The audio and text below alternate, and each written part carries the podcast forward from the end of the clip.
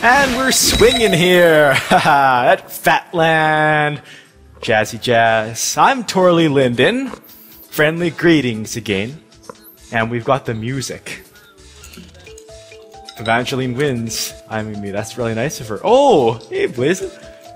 You're super welcome. He likes my tutorials. Well, that's just what I've got in store for you here today.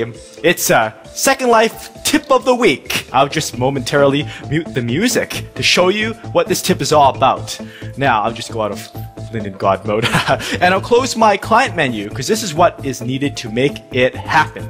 So, to open the client menu and get to the debug settings with a very special setting which is awesome for live music. Why? Well, I'll tantalize you with that mystery and show ya.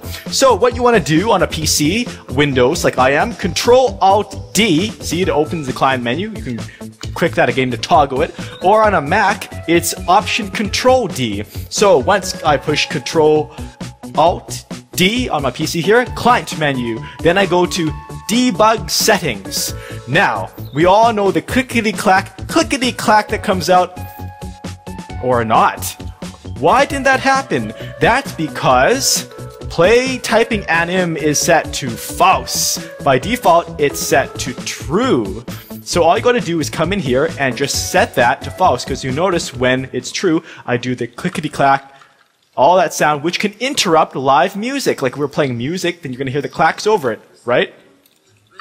Like that. And some people I know at these concerts, they will type, they put a slash in front of it to silence, or a double slash. But if you don't want to bother with that, just set debug settings in the client menu, play typing anim to false. And from then on, you can just type.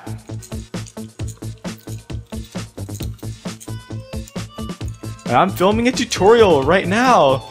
Incidentally, it'll be on the blog like tomorrow. I hope you enjoy it. That was really nice of Blazing Glass to say that to me.